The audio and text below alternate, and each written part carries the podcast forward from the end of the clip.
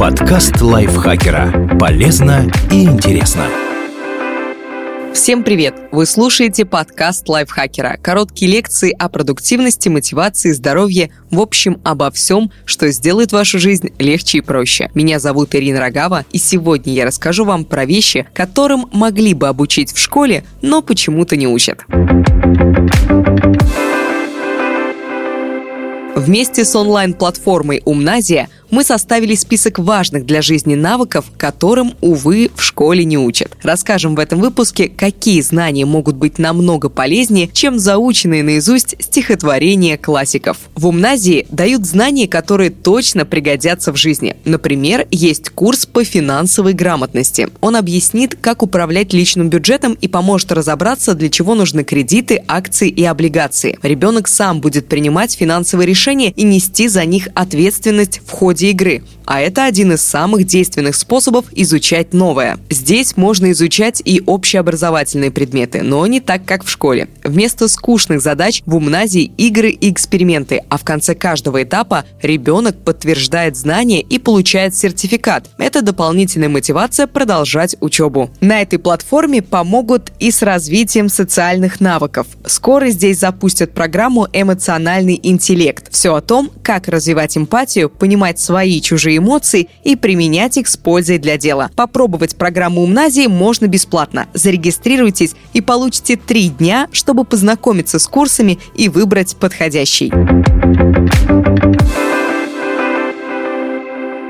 Как вести себя в интернете?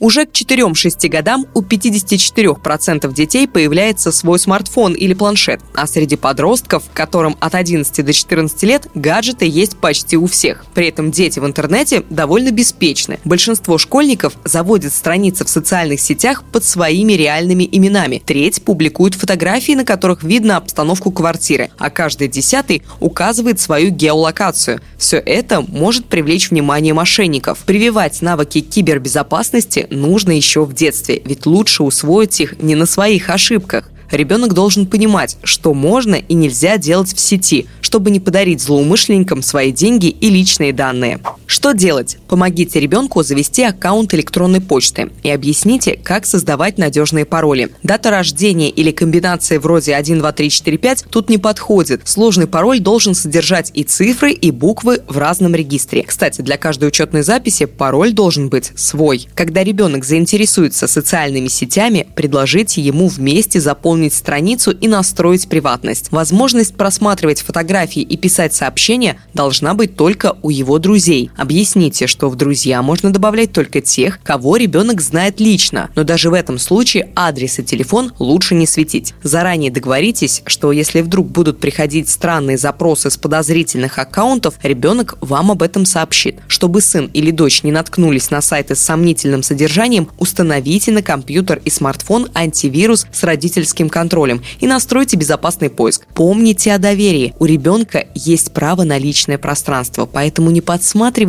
в историю браузера и тем более не заглядывайте в его переписку.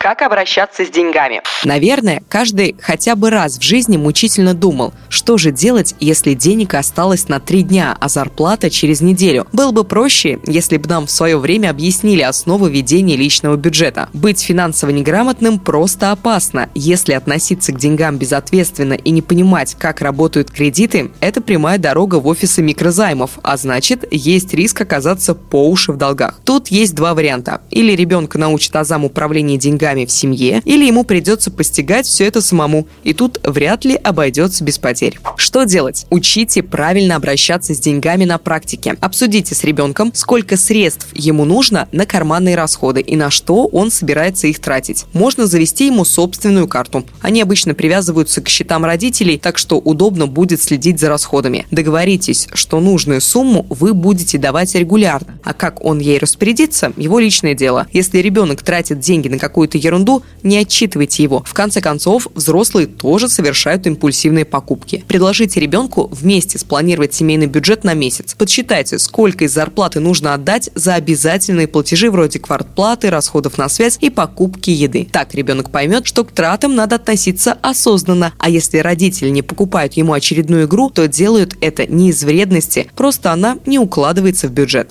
Как поддержать разговор на любую тему?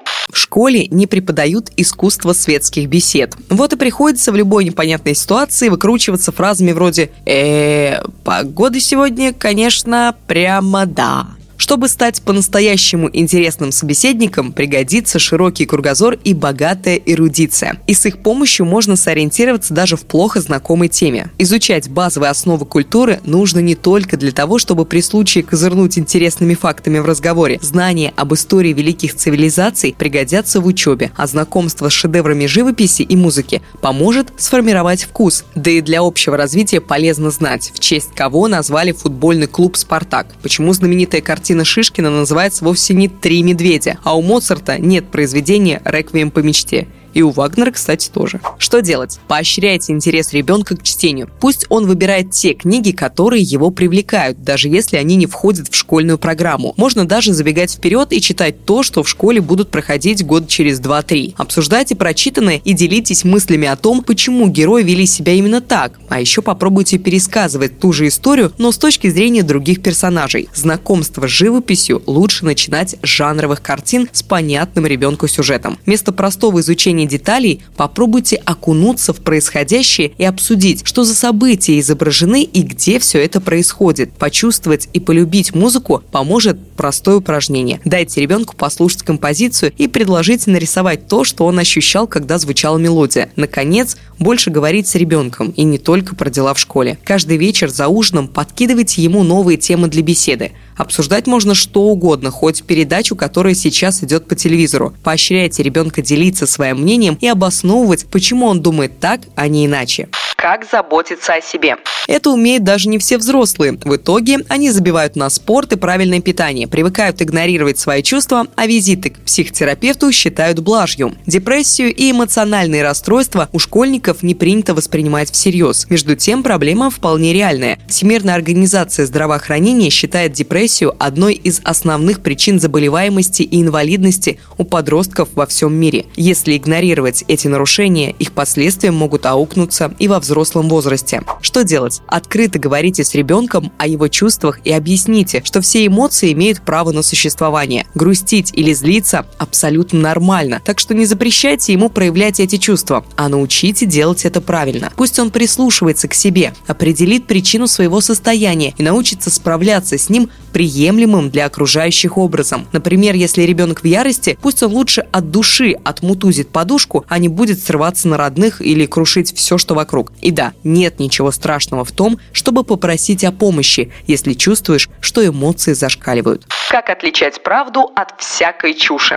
Критическому мышлению детей не учат, а зря. Потом эти дети вырастают и начинают верить в тайные правительства, всемирные заговоры и рептилоидов, распространяющих болезни через вышки 5G. Умение мыслить независимо и оценивать ситуацию со всех сторон, а не просто полагаться на мнение авторитетов, пригодится и во время учебы, и во взрослой жизни. Это своего рода фильтр от входящего информационного мусора, который позволяет анализировать чужие суждения и находить в них логические и фактические несостыковки, а заодно строить собственную картину мира и принимать обдуманные решения. Так, ребенок, у которого воспитали навыки критического мышления, вряд ли будет доверять гомеопатам или создателям финансовых пирамид. Что делать? Дайте ребенку возможность самому найти ответ на интересующие вопросы. К примеру, если он просит помочь с домашним заданием по математике, не решайте все за него. С помощью наводящих вопросов натолкните своего школьника на действия, которые помогут найти правильное решение. Позвольте ребенку сомневаться, а не давите авторитетом «делай это, потому что я так сказал». Не хочет идти в школу? Не проблема. Но что будет с контрольными, если забить на уроки? дискуссии о вроде бы очевидных вещах помогут научиться отстаивать свое мнение. В конце концов, он придет к верному решению, но сделает это сам, а не по указке. Как применять знания из школьной программы в реальной жизни? Для человека, который плохо учился в школе, мир всегда полон чудес. Довольно грустная шутка, если вдуматься. Общеобразовательный курс справедливо так называется. Эти знания ребенку нужны не для того, чтобы просто получить оценки и благополучно все забыть. Сухой язык школьных учебников не очень-то вдохновляет постигать науки. В итоге взрослые люди тянутся за калькулятором, когда нужно перемножить двузначные числа. Верят, будто разогретая в микроволновке еда опасно для здоровья, но не видят ничего страшного в том, чтобы во время уборки смешать хлорку и чистящие средства с аммиаком. Что делать? Тут поможет практика. Если ребенок поймет, как использовать школьные знания в повседневной жизни, то и страданий из-за надоевших уроков будет меньше. Вместо механического заучивания правил помогите освоить их через наглядные опыты. Например, что будет, если смешать соду и уксус? Правильно, смесь зашипит и появятся пузырьки. А почему это происходит?